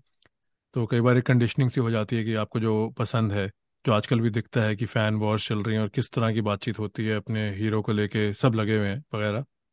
मैंने भी ऐसी बातें की और शायद अमिताभ का आज भी मुझ पर कहीं ना कहीं वो ब्लाइंड स्पॉट तो है कि मैं, पर हाँ मैं ये ज़रूर मानूँगा कि मुझे उनका काम चिल्लाने का तो मैं नज़रअंदाज कर दूँगा। मुझे शुरू में जो उनके सीन्स हैं, जो लाइट हार्टेड सीन्स हैं, वहाँ पे मुझे थोड़े उनका काम, उनकी जो उनकी अपनी रेंज है, जो इनक्रेडिबल उनकी अपनी, उनका बॉडी ऑफ़ वर्क है, उसमें थोड़ा हल्का लगा और तुमने खुद कहा वो रॉ है, कि वो भी उनको इंडस्ट्री में अभी चार साल ही हुए थे। ख्वाजा मतलब बास की साथ हिंदुस्तानी से लेके ऋषिकेश मुखर्जी की नमक हराम जो तिहत्तर की नवंबर में आई है तो चार साल हुए तो हाँ डेफिनेटली वो रॉ है। बट हाँ दूसरी चीज़ जो मैं जिससे स्ट्रगल करता हूँ, जब मैं फ़िल्में या कोई ऐसे किरदारों को जज करता हूँ या परफॉर्मेंसेस को, एक बहुत मुश्किल हो आता है और मुझे लगता है मेरी इतनी मालूम है, इतनी नॉलेज है, अच्छी फ़िल्म में हर कोई किरदार अपने आप एलिवेट हो जाता है, चाहे वो अच्छा एक्टर है एवरेज एक्टर है, क्योंकि वो इतनी क्रिस्प है। फिर वहाँ ढूंढना मुश्किल हो जाता है कि भाई इन्होंने काम कितना अच्छा किया है। तो फ़िल्म तो बहुत क्रिस्प है। शुरू के 20-25 मिनट के बाद फ़िल्म बहुत टाइट है कि आपको एडिटिंग में, एज अ फ़ैन, बहुत मुश्किल होगा आपको कौन सा सीन काटना है। तो उसमें मैं मैं ये मानूँगा कि अमिताभ का काम डेफिनेटली सेकेंड हाफ़ में थोड़ा बेटर है, क्योंकि उनका जो किरदार है, उनका ज़मीर का जागना और फिर सोना। जागना ज़मीर का, जैसे कहते हैं ना कि झलक आती, ज़मीर की फिर ज़मीर सो जाता है। फिर अचानक उनकी साइकिल है राजेश खन्ना से डिफरेंसेस होना और वो जो तुम्हारा वाला, जो तुमने भी सीन की बात की, वो सीन में मैंने बहुत कॉम्प्लेक्सिटी नोट की। जैसे वो आते हैं पहले तो गुस्से में आते हैं, सबको देखते हैं, फिर बाहर निकल के आके कौन माई का लाल है जिसने माँ का दूध पिया वगैरह वगैरह, मेरे दोस्त को मुझसे बात करो राइट और फिर जब अंदर जाते हैं और जब सोमू बस्ती में रहना चूज़ करते हैं आई थिंक वो अमिताभ की स्पेशलिटी है। जो गुस्से में हेल्पलेसनेस में जो उनका इमोशन है तुम मेरे साथ आ रहे हो कि नहीं, जब अपना गुस्सा पी भी रहे हैं और आँखों में आँसू हैं, वो तो चीज़ हमने कभी ज़िंदगी में एक्टिंग नहीं की वो तो चीज़ कई बार हुई है मेरे साथ भी कि भाई आ, हल्का सा कहीं ना कहीं जब चीज़ मैं डिसअपॉइंट हो रहा हूँ और मुझे गुस्सा भी उतना है और जितना मेरे को डिसअपॉइंटमेंट है। अब हम कलाकार तो है नहीं पर जब आप देखते हैं वहाँ मुझे इनकी वो बहुत ही कामयाबी लगती है कि उनकी एक्टिंग का मुझे सिग्नेचर मूव लगता है। चाहे वो इनकलाब का सीन हो उसकी पहले मैंने बात की हो चाहे वो ये नमक हराम का सीन हो जब वो ड्यूअल इमोशन लेके आते हैं कि anger is being overtaken by disappointment और फिर जो तुमने कहा, जिस हिसाब से आए हैं, फिर वो जब जाते हैं बस्ती से, वो सर झुका के गुस्से में जाते हैं शर्मिंदगी में। तो वो कैरेक्टर काफ़ी आपको टेस्ट करता है। तब आपको लगा कि अमिताभ अब ये दुश्मनी की बात करेंगे। पर उसके बाद उनका कैरेक्टर इतना डीपली रिटर्न है कि उनकी एवोल्यूशन हो रही है और नहीं हो रही। और वो, आई थिंक, बहुत कामयाबी है स्क्रिप्ट की, जब सोमून से मिलने भी आते हैं तो फिर वो कहते हैं, माँ ने लड्डू भेजे तो उनका गिरबान पकड़ लेते हैं। कहते हैं, खबरदार जो मेरे और तुम्हारे बीच में हो, तुमने माँ को बताना। तो वो एक मेच्योरिटी है। इवन दो उसी सीन में राज खन्ना का जो किरदार है, सोमू जो कहते हैं विकी तू अभी बच्चा है और मैं बड़ा हो गया। तो और राज खन्ना के हिसाब से वो बड़े हो गए हैं। पर अमिताभ की जो ग्रोथ है, मुझे हमेशा डार्क कैरेक्टर या जो कैरेक्टर में शेड्स ऑफ़ ग्रे हैं, यार वो कैरेक्टर ज़्यादा मुश्किल है, क्योंकि जमीर जाग गया और मैं दुनिया बदल दूँगा, वो तो ईजी है कि भाई मैं खुद ही कह रहा हूँ, जमीर जागता नहीं कितने साल लग जाते हैं कई बार। पूरी जिंदगियाँ निकल जाती हैं और हम इश्यूज़ नहीं देख पाते, दूसरे का दर्द नहीं समझ पाते, या अपनी गलती नहीं मान पाते। तो राज खन्ना की तो एवोल्यूशन है, वो हीरो है। ट्रेडिशनल किसी भी हॉलीवुड हो बॉलीवुड हो कि भाई इनकी कहानी है, ये नमक हराम है, इन्होंने उनका पैसा खाया, वगैरह वगैरह। अब ये गरीबों के लिए लड़ेंगे और अपनी ज़िंदगी कुर्बान कर देंगे। जो अमिताभ का कैरेक्टर है, वो कैरेक्टर रियल लाइफ हम सब जीते हैं, जहाँ कॉन्फ्लिक्ट है इटर्नल कॉन्फ्लिक्ट है। तो वो आई थिंक कैरेक्टर बहुत ही खूबी से लिखा गया है। Will I call it his best performance probably not पर जो चार साल का बंदा इंडस्ट्री में है, जिसको चार साल का एक्सपीरियंस है, पंद्रह, सोलह फ़िल्में की हैं, जो भी तो आई थिंक उन्होंने काफ़ी बेखूबी से निभाया। यही कैरेक्टर वो उन्नीस सौ पचहत्तर या छिहत्तर में करते दीवार आ चुकी थी तो आई थिंक जो उनका रेस्ट्रेन था, जो दीवार में उन्होंने जो टोन यूज़ किया पूरी फ़िल्म में, कि गुस्सा बहुत कम करते हैं।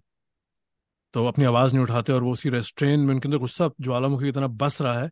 पर जो उनकी डायलॉग बाजी चाहे वो पीटर से है चाहे डावर से है किसी से वो आराम से कहते हैं बात। तो आपको पता है दिस मैन मीन्स बिज़नेस तो वो बात नमक हराम में नहीं है पर क्योंकि कहानी और किरदार इतनी बेहतरीन तरीके से आ, आपकी अपनी आ, क्या कहते हैं आपकी अपनी ज़िम्मेदारी आपकी अपनी नॉलेज दोस्ती की तरफ़ टेस्ट करता है तो आई थिंक वहाँ तो मैं उनको बहुत ही उनके किरदार को बहुत ऊपर रखता हूँ। कि, और जैसे लोग कहते भी हैं कि भाई, मेरे फादर ने बताया, तुमने भी सुना हो अपने डैडी से या जो भी, कि यहाँ ये बेटॉन चेंज हो गया था, ऐश खन्ना का स्टारडम और अमिताभ ने, जैसे कहते हैं ना he was the next big thing Amitabh ने वो चीज़ छीन ली थी उनसे। अब हम तो उस टाइम के हैं नहीं तो पता नहीं एग्जैक्टली exactly हुआ क्या था, पर कैलेंडर में तो हिस्ट्री के यही मार्क हुआ है कि अमिताभ वहाँ से उठे हैं। पर, और एक और बात मैं कहना चाहूँगा उनके कैरेक्टर की डेप्थ की जब सोमू फैक्ट्री में जाके ये लोग शबाज टिकल वगैरह पीते हैं और वो सोमू आके बताते हैं राज खन्ना की ये ये ये चीज़ें चल रही हैं तो उसके हाथ देख के अमिताभ कहते हैं, यार देख, तेरे हाथ भी मशीनों पे काम करके कितने वैसे हो गए हैं, सख्त। तो वो मुझे बहुत ही सीन छूता है, क्योंकि जैसे आजकल भी अमित वर्मा की पॉडकास्ट हर जगह हम बात करते हैं सोसाइटी में कॉन्क्रीट और एब्स्ट्रैक्ट की।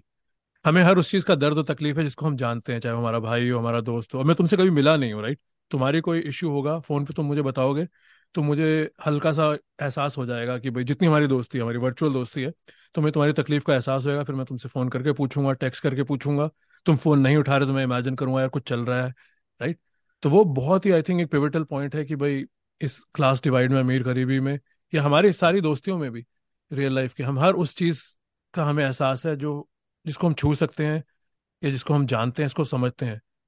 दूसरे का हमें इतना एहसास नहीं है। हम सबने कार एक्सीडेंट देखे, उसके बाद हम हाईवे पे फिर हम गाना वाना चला के निकल लेते हैं। जैसे दूसरी साइड पे हाईवे पे होता है, ओहो, बड़ा बुरा हुआ, कोई कार जल रही है, किसी का एक्सीडेंट हो गया। हमें बुरा लगता है, हम कुछ कर भी नहीं सकते, पर फिर हम वही अपना सावन म्यूज़िक में हम म्यूज़िक ब्लास्ट करेंगे या जो भी बात करेंगे, चलते रहेंगे या मैच की बात कर रहे हैं। तो आई थिंक वो आज तक पचास साल से आई थिंक सोसाइटी में चीज़ बदली नहीं है। और बहुत आई थिंक वो टाई इन है इस फ़िल्म की सोल से कि आपको राजेश का तो दर्द है अपने दोस्त का, आपको सबका दर्द कब होगा? तो आई थिंक वो बहुत ही बेहतरीन लिखाई है। चाहे गुलजार साहब का आइडिया है, ऋषिकेश मुखर्जी का आइडिया जिनका भी कोलैबोरेटिव एफर्ट है। मुझे ऐसे सीन बहुत पसंद आते हैं जहाँ पे आप फोरकास्ट करते हैं कि आगे क्या होने वाला है। और फिर जो एंड अमिताभ का एंड है, वो तो बहुत ही आई थिंक किसी ने सोचा नहीं होगा कि वो एक ही सीन में दिखाया है कि जब राजेश खन्ना की मृत्यु हो गई और फिर वो कोर्ट में इकबाल जुर्म कर रहे हैं, अपने फादर का जुर्म अपने ऊपर ले रहे हैं ताकि उनको लगता है कि भाई यही सबसे अच्छा तरीका है अपने फादर को सजा देने का और उनको सबक सिखाने का, जो कि इतने पावरफुल और इतने पैसे वाले इंसान है कि उन्होंने ये क्या किया है। तो तुम्हें क्या लगता है कि अमिताभ के सीन के बारे में जो मैंने कहा, कहाँ तुम सहमत हो, कहाँ तुम्हें लगता है कि मैंने कुछ सही नहीं पकड़ा और तुम्हारा अपना व्यू क्या है? हम श्योर अमिताभ के बारे में तुम्हारे बहुत व्यूज़ हैं। तो तुम क्या कहना चाहोगे? हाँ मैंने जैसे कहा कि अमिताभ का परफॉर्मेंस मुझे थोड़ा ऊपर नीचे लगता है लेकिन हाँ मूवी के एंड तक आते आते वही है कि वो एक क्रेसेंडो बिल्ड होता है और लास्ट के जो बीस मिनट है वो पूरे अमिताभ बच्चन के ही हैं। और उन्होंने कह सकते हैं कि वो बहुत इंपॉर्टेंट पार्ट है कि ये बहुत बार बहुत फ़िल्मों में ये देखने को मिलता है कि आप एक डायरेक्टर कहानी बहुत अच्छे से शुरू करता है लेकिन जो एंडिंग होती है वो लाइक जो वो कहते हैं ना कि आ, उतना मज़ा नहीं आता जब आप फ़िल्म देख के निकलते हैं। पर इसमें मुझे लगता है कि जो लास्ट के बीस पच्चीस मिनट है, वहाँ पे अमिताभ बच्चन ने बिल्कुल जो डिमांड है फ़िल्म की, और वहाँ पे वो बिल्कुल मतलब जस्टिस किया है उन्होंने पूरी उस उस रोल के साथ की। और खास करके आपने जो उस सीन की बात करी कि जो वो एंगर के बाद डिसअपॉइंटमेंट दिखते हैं, वो मुझे भी बहुत पसंद है वो सीन की जब वो कहते हैं कि कि तुम मेरे साथ चल रहे हो और वो कहते हैं कि नहीं तो फिर वो कहते हैं मैं वजह जान सकता हूँ। जिस तरह से वो कहते हैं कि मैं वजह जान सकता हूँ वो आप देख सकते हैं कि वो एक बिल्कुल। आपने डिसअपॉइंटमेंट की बात करी हाँ वो वो आ, वहाँ पे वो अपना लाइक एक तरह से गुस्सा पी के जा रहे हैं कि वो बहुत कुछ कहना चाहते हैं उसको पर आ, पर वो उनका दोस्त है और इतने सारे लोग हैं और वो सिचुएशन ऐसी है कि उसे चोट लगी हुई है तो वो कह नहीं पाते और फिर वो चले जाते हैं। और फिर जब वो वहाँ पे फिर आ, उनके घर पे भी वो जो आपने सीन के बारे में कहा कि वो जो लड्डू खाते हैं, वहाँ पे मुझे थोड़ा सा ये लगा कि वहाँ पे वो थोड़ा सा ओवर कर रहे हैं। कुछ जो अपना गुस्सा दिखा रहे हैं कि वो, उनको दिखाना है कि वो अपने दोस्त से कितनी मतलब मोहब्बत करते हैं, पर वहाँ पे वो गुस्सा उनका दिखाने का तरीका थोड़ा सा शायद एक एक नोट ऊपर शायद वो हिट कर रहे हैं मेरे हिसाब से। वहाँ पर। नहीं नहीं आई थिंक बिल्कुल सही हो। वो चेह- चेहरा बदल रहा है वहाँ पे राइट जैसे कि बिल्कुल तुमने मेरे मुँह में और लफ्ज अल्फाज डाल दिए कि वो हाँ। आए तो गुस्से में है उसको ले जाने और गाँव बस्ती वालों पे गुस्सा और फिर आहिस्ता आहिस्ता वो देख रहे हैं कि जिस दोस्त के लिए इतना कर रहे हैं वो दोस्त उनसे हाँ दूर जाता जा रहा है। तो जैसे कहते हैं ना कि बादल हटते हैं फिर बाहर सूरज की फिर यू नो रोशनी होती है या बारिश आ रही है जैसे मौसम बदलता है वैसे उनके चेहरे में वो आई थिंक वही मैंने कहा उनकी बहुत खूबी है।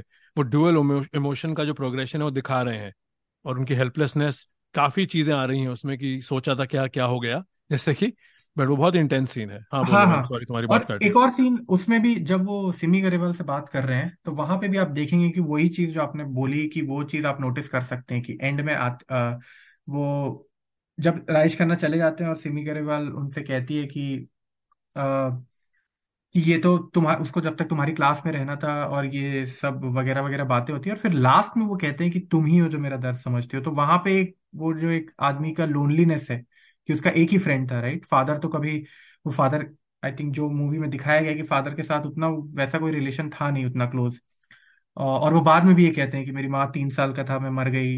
ये चीज़ वो जेल में बताते हैं और आपने तो आप तो पैसे कमाने में लगे रहे और कभी प्यार नहीं दिया। तो वो सीन अगर आप देखें दोबारा कि तो सिमी ग्रेवाल के साथ तो वो वहाँ पे भी उन्होंने वही same I think duality of emotions दिखाए कि वो गुस्से में है फिर वो माँ के लड्डू देख रहे हैं और उसके बाद फिर जब अ, सिमी गरेवाल से कह रहे हैं कि मैं कि तुम ही हो जो मेरे अ, मुझे समझती हो।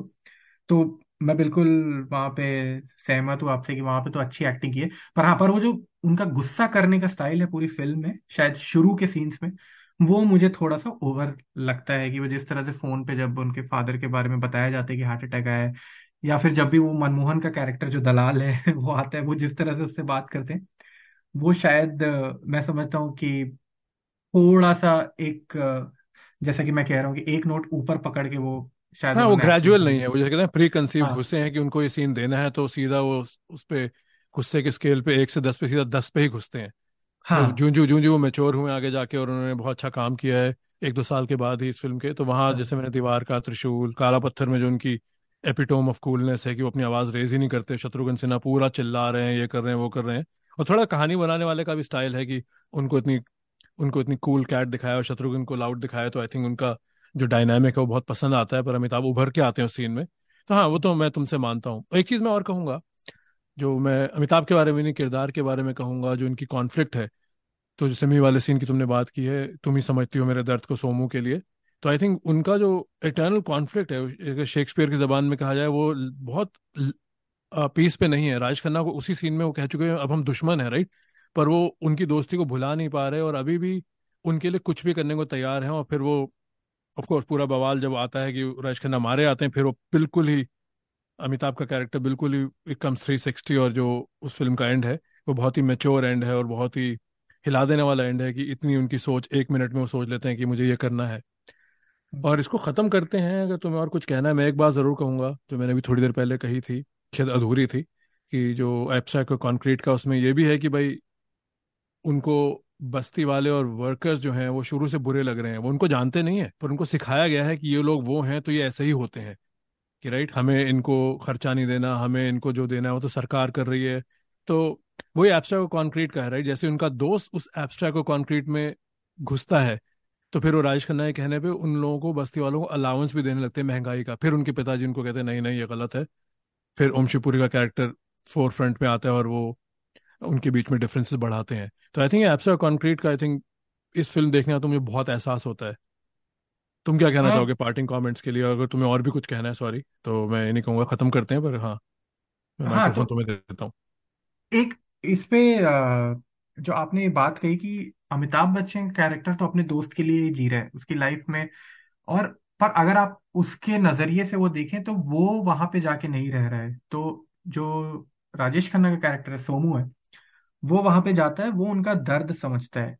अमिताभ बच्चन के लिए उसका दोस्त उन, उनका जो दोस्त है वो सबसे इंपॉर्टेंट है लाइफ में। तो वो जो वो कह रहा है वो कर देते हैं। और शायद ये हमारे साथ भी होता है कि हम बहुत बार दोस्तों के कहने पर या जो हमारे क्लोज फैमिली मेंबर्स होते हैं उनके कहने पर हम बहुत कुछ करते हैं विदाउट रियलाइजिंग दोज थिंग्स तो जहाँ पे जब वो बात कहते हैं कि इनका डीए बढ़ा दो तो वो राजेश खन्ना कहता है तो वो कहते हैं कि हाँ ठीक है वो जाते हैं अपने फादर को कहते हैं कि बढ़ा देते हैं। पर उनका कोई व्यू पॉइंट नहीं रहता because it doesn't affect Amitabh Bachchan क्योंकि उनके पास सब कुछ है so he is not getting affected और मुझे लगता है ये बहुत पिविटल चीज़ है इस फ़िल्म में जो दिखाई गई है कि जब आप वहाँ पे रहने लगते हैं और जब आप शायद किसी की गरीबी देखते हैं तब आपको ये एहसास शायद ज़्यादा हिट करता है। और यही अ, अ, एक डायलॉग है जो ए के अंकल भी उन्हें कहते हैं जब वो मिलने जाते हैं राजेश खन्ना कि कि मैं अ, कि इनकी ये गरीबी कैसे दूर हो सकती है पर तो ए के अंकल कहते हैं मैं सिर्फ़ ये बात जानता हूँ कि जिससे दुर्ग तक दे, अ, देखा नहीं जाता वही इसका इलाज कर सकता है। तो ये भी बहुत ही एक इंपॉर्टेंट पॉइंट है कि जब तक आप वो दर्द समझ नहीं रहे हैं जब तक आपने वो चीज़ फील नहीं करी है या जब तक आपको वो हिट नहीं कर रही है किसी की पीड़ा अ, तो आप उस चीज़ से अफेक्ट नहीं होंगे and you will be like indifferent towards it right और बहुत सारी हमारी जो आइडियोलॉजी है या जो पॉलिटिक्स है या हमारी अ, जीवन जीने का तरीका है आई थिंक इस पर निर्भर करता है कि हमें जो चीज़ नहीं अफेक्ट करती है शायद उसके बारे में हम नहीं सोचते। वो हम एक हमारा जो क्या बोलते हैं कि टेन थाउज़ेंड फीट व्यू होता है क्योंकि हमने वो चीज़ कभी देखी नहीं है तो वो हम दर्द समझ ही नहीं पाते कि जो दूसरा बंदा कह रहा है। तो मैं ये समझता हूँ कि ये तो इस फ़िल्म से एक अगर आप मैसेज कह लीजिए या सीख ले लीजिए वो बहुत बड़ा मैसेज है कि अनलेस यू पुट योरसेल्फ और ये बहुत ही क्लीशेड बात है you put yourself in the other person shoes then only you realise कि भाई कि उनके साथ क्या हो रहा है या बिल्कुल। उनकी तकलीफ़ क्या है। तो और एक चीज़ मैं और कहना चाहूँगा कि इस फ़िल्म का जो सेंट्रल कॉन्फ्लिक्ट है वो लॉयल्टी और कॉन्शियंस का है। और खास करके मैंने भी ये नोटिस किया है और हम सब के दोस्त रहे हैं और हम सब की शायद कुछ ना कुछ बातों पे डिफरेंस आते हैं, शायद आइडियोलॉजिकल डिफरेंसेस पॉलिटिकल डिफरेंसेस किसी भी चीज़ पर आपके डिफरेंस आ सकते हैं।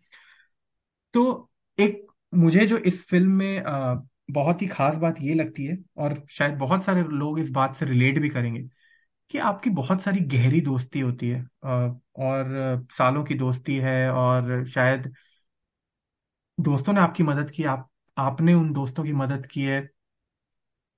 पर एक पॉइंट आता है, जहाँ पे आपका कॉन्शियस कहता है कि नहीं कॉन्शियंस कहता है ये कि नहीं, ये सही नहीं है। और वही राजेश खन्ना के साथ होता है कि अगर आप देखें तो शायद पूरे उनके परिवार का खर्चा अमिताभ बच्चन चला रहे हैं और उनकी सारी देखभाल, उनकी फैमिली की वो कर रहे हैं। पर जब वो देखते हैं कि इन गरीबों के साथ जो हो रहा है तो वहाँ पे उनका जो जमीर है वहाँ पे वो ओवर पावर कर जाता है उस चीज़ को। और उनके लिए भी बहुत डिफ़िकल्ट है कि अपने दोस्त को ये कन्विंस करना कि आ, कि मैं जो कर रहा हूँ वो सही है क्योंकि वो उनका दोस्त उस चीज़ समझ नहीं पा रहा है। पर उनके लिए मैं समझता हूँ ये भी एक इंसान के लिए बहुत डिफ़िकल्ट एक डिसीज़न होता है कि जो आदमी ने आपके लिए इतना कुछ किया है लाइफ में आप उसके खिलाफ जा रहे हो। तो ये स्टेप लेना आई थिंक जो सेंट्रल कॉन्फ्लिक्ट मूवी का है वो शायद उस मूवी को मेरे हिसाब से बहुत लाइक उम्दा बनाता है। हाँ बिल्कुल आई आई डोंट थिंक मैं इससे कुछ अच्छा कह पाऊँगा। मैं रिपीट करना नहीं चाहता, तुमने कहा फिर तो वो रेपिटेशन हो जाएगा बट हाँ आई थिंक ये कसौटी है ज़मीर और लॉयल्टी भरोसा। आई थिंक उसी पे दोस्ती और ये जो सोसाइटल लड़ाई है अमीरी गरीबी की, यहाँ पे क्लास डिफरेंस की, जिसका नाम नमक हराम है आई थिंक बहुत ही कामयाब फ़िल्म है। और बहुत ही टाइमलेस फ़िल्म हाँ। कामयाब तो नहीं कहूँगा कामयाब तो आजकल जो चल रहा है वो होता है बट आई थिंक अच्छी फ़िल्म है। तो हाँ। जिसके बारे में हम घंटों बैठ के बातें कर सकते हैं। एक चीज़ और मैं कहना चाहूँगा साकिब भाई अ, अ, जो रजा मुराद का कैरेक्टर है और मुझे ये तीन अ, जो मेन कैरेक्टर्स हैं अमिताभ और राजेश खन्ना के अलावा मुझे रजा मुराद ओम शिवपुरी और ए के अंगल की एक एक यूनिक बात ये लगती है कि एक ए के अंगल का कैरेक्टर है कि जो सताया हुआ कैरेक्टर है बट वो स्टिल लड़ रहा है और वो स्टिल होपफुल है कि कभी होगा और वो फिर ये बात भी कहता है कि कुछ तो जब हमको ये रियलाइज़ हो जाएगा कि कि कौन हमारे असली नेता है उस दिन शायद गरीबी हट जाएगी और हमारी सिचुएशन बेहतर होगी। और एक तरफ़ रजा मुराद है जिसने गिव अप कर गिव अप कर रखा है अ, जो सिर्फ़ शायरी करता है और शराब पीता है और उसने गिव अप मार दिया है और वो खुद ये बात भी कहता है कि वो जब अपनी डायरी देता है राजेश खन्ना को कि ये जिसने लिखी है, ये कोई और था, ये बातें। और he has lost complete hope और उसे कोई होप नहीं है। और और जो तीसरा कैरेक्टर है वो ओम शिवपुरी का है, जो कि बिल्कुल ही जो एक कैपिटलिस्ट ग्रीड वाला बंदा दिखाया गया है। तो ये जो तीन डिफरेंट कैरेक्टर्स हैं इनके नज़रिए से भी अगर आप अगर हम फ़िल्म देखें तो ये तीन मतलब काफ़ी इंपॉर्टेंट कैरेक्टर्स हैं फ़िल्म फ़िल्म में जो बिल्कुल आप कह लीजिए कि तीन अलग अलग आइडियोलॉजी के और जीवन जीने का तीनों का तरीका अलग है। तो मैं हाँ समझता हूँ कि ये लाइफ लेसन है कि याद यादगार कैरेक्टर्स हैं हाँ। हाँ। बिल्कुल। नहीं आई थिंक बहुत सही बात कही और ये लाइफ लेसन है कैसे हम सब यू नो लाइफ से उलझ यू नो झुलझते हैं कैसे हम लाइफ को सॉल्व करना चाहते हैं। हाँ। तो बिल्कुल आई थिंक तुमने सही एक एंगल और रजा मुराद को सही डाला कि सिमिलर मुश्किलों से किस तरह लड़ा जा रहा है। और और और ये नहीं कि हम उनको इंडिविजुअल लें I think they represent larger sect of people कैसे लोग गरीब हैं सताए हुए हैं। तो दो माइंड सेट हैं जो भी वजह रही हो कि भाई एक तो कि गिव अप करके मायूस नाराज़ होके हो गए। और कहना आसान है कि हर बंदा लड़ भी नहीं सकता पर आई थिंक ये दो सोचें, दो डिफरेंट मुख्तलिफ़ सोच दिखाई हैं कि कैसे इन समस्याओं से लड़ा जाए और जो ओम शिवपुरी का कैरेक्टर तो खैर है ही कि भाई, जो अन्नदाता बने हुए हैं और जो सोसाइटी चला रहे हैं, जो ऊपर बैठे हुए हैं, जिनके लिए कितना ही पैसा कम है और वही जो क्लासिक डिवाइड है। हाँ। और एक बात, जो मैंने शुरू में कही थी कि जो इस फ़िल्म के गाने हैं और खास बात ये है कि फ़िल्म लिखी गुलजार और ऋषिकेश मुखर्जी ने, लेकिन जो लिरिक्स हैं वो आनंद बख्शी के हैं। और म्यूज़िक आर डी बर्मन का है। तो मुझे नहीं लगता कि आगे जो आने वाली लाइक 1973 के बाद कितनी ऐसी फ़िल्में हैं जहाँ पे गुलजार ने कहानी लिखी है और उन्होंने खुद गाने नहीं लिखे हैं। तो शायद कि अपने आप में एक यूनिक फ़िल्म होगी, पर एक जो गाना है जो कि मेरा बहुत बेहद पसंदीदा गाना है, दिए जलते वो भी उस जमाने के हिसाब से मैं समझता हूँ कि जब कहानियाँ लिखी जाती थी तो गाने की एक इम्पोर्टेंस होती थी तो गाना भी एक फ़िल्म की कुछ कहानी बयां करता था। और जो ये लाइन है दौलत और जवानी एक दिन खो जाती है वो भी आई थिंक बहुत एक इंपॉर्टेंट मेरे ख्याल से म्यूज़िक भी लाइक like, बहुत इंपॉर्टेंट रोल प्ले करता है म्यूज़िक और खास करके ये गाना कि जो आपकी वो जो हमने कहा कि जो शुरू के बीस पच्चीस मिनट है कि आप जो दोस्ती सेट कर रहे हैं उसमें ये गाना बहुत पिविटल पॉइंट पे आता है जब उसकी राजेश खन्ना की बहन कहती है कि तुमको सब चमचा कहते हैं और फिर वो ये गाना याद करता है और ये बातें होती हैं कि कि जो आपकी दोस्ती है वो टाइमलेस है और बाकी तो सारी चीज़ें ट्रांजिएंट है आपकी लाइफ में। तो ये ये भी मतलब एक खास बात है इस फ़िल्म की कि अगर आपने फ़िल्म नहीं भी देखी है तो शायद गाने तो मेरे हिसाब से किसी ना किसी ने, ये किशोर कुमार को ये दो या तीन गाने तो ज़रूर सुने होंगे। नहीं, दो घंटे ग्यारह मिनट की या बारह मिनट की फ़िल्म है तो बिल्कुल आई थिंक अहम है बात कि मैं तो हमेशा मानता हूँ, अगर गाना कहानी को आगे लेके नहीं जा रहा तो इतने गाने देख लिए, अलग से उसकी एल्बम रिलीज़ कर दो। कहानी में गाना ना उलझाओ, कहानी को पीछे ना लेके जाओ यू नो मैं वैसे इतना डिस्ट्रैक्टेड हूँ तो मैं तो गानों के बिना रह सकता हूँ। हाँ पर मैं नहीं कह रहा, मुझे गाने पसंद नहीं है। हिंदी फ़िल्म के गाने ही मेरा प्रेफर्ड चॉइस ऑफ़ म्यूज़िक रहा है ओवर द ईयर्स तो गाने तो चाहिए, पर गाने के अलग से आप रिलीज़ कर दीजिए एल्बम अगर गाना कहानी को आगे नहीं लेके जा रहा, अगर गाना सिर्फ़ आपने डाला एंटरटेनमेंट के लिए, सही है, वो भी एक डिफरेंट किस्म की फ़िल्में हैं और लोगों को चाहिए। तो उसके बारे में मैं इतना नहीं कहूँगा, पर अच्छी फ़िल्म में जहाँ एक बड़ी बात कही जा रही है अनलेस गाना, जैसे तुम साहिल ने कहा अनलेस गाना कहानी को एक्सप्लेन कर रहा है, कहानी को आगे लेके जा रहा है, वरना फिर ना डालो, क्योंकि उस फ़िल्म की रिदम टूटती है। तो काफ़ी बातें हो गई साहिल, हमने एक घंटे से ऊपर बात की और आई थिंक इसको यहीं रोका जाए और होपफुली सुनने वाले बताएँ हमने क्या बोला, उनको नमक हराम कैसी लगी। उम्मीद करते हैं आप सबने देख रखी है फ़िल्म और उम्मीद करते हैं इस पॉडकास्ट के बाद आप आधी रोक के इसको दोबारा देखेंगे क्योंकि मज़ा तभी आएगा बातचीत को आगे बढ़ाने का हम आपकी फीडबैक का इंतज़ार करेंगे। जब आप भी दोबारा ये सीन देखें और आपको ये सीन छुएँ और आपसे सीन सवाल पूछें कि इस फ़िल्म में क्या चल रहा है जो आज भी चल रहा है। और जिसने नहीं देखी है उसको तो मैं ज़रूर ये कहूँगा कि आप बिल्कुल ये फ़िल्म देखिए। भले ये पॉडकास्ट ना सुने पर आप ये फ़िल्म ज़रूर देखिए।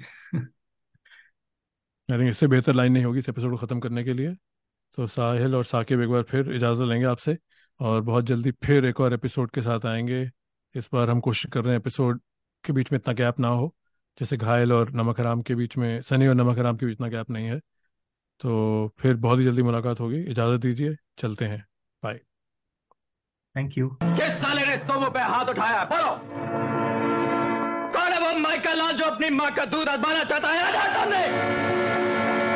कुत्तों कमीनों। अब हाथ उठा के दिखाओ। आओ। एक की खाल लगे खिंचवा दी तो मेरा नाम भी विक्रम नहीं। ये सारा मोहल्ला जला के राख कर दूँगा, समझे?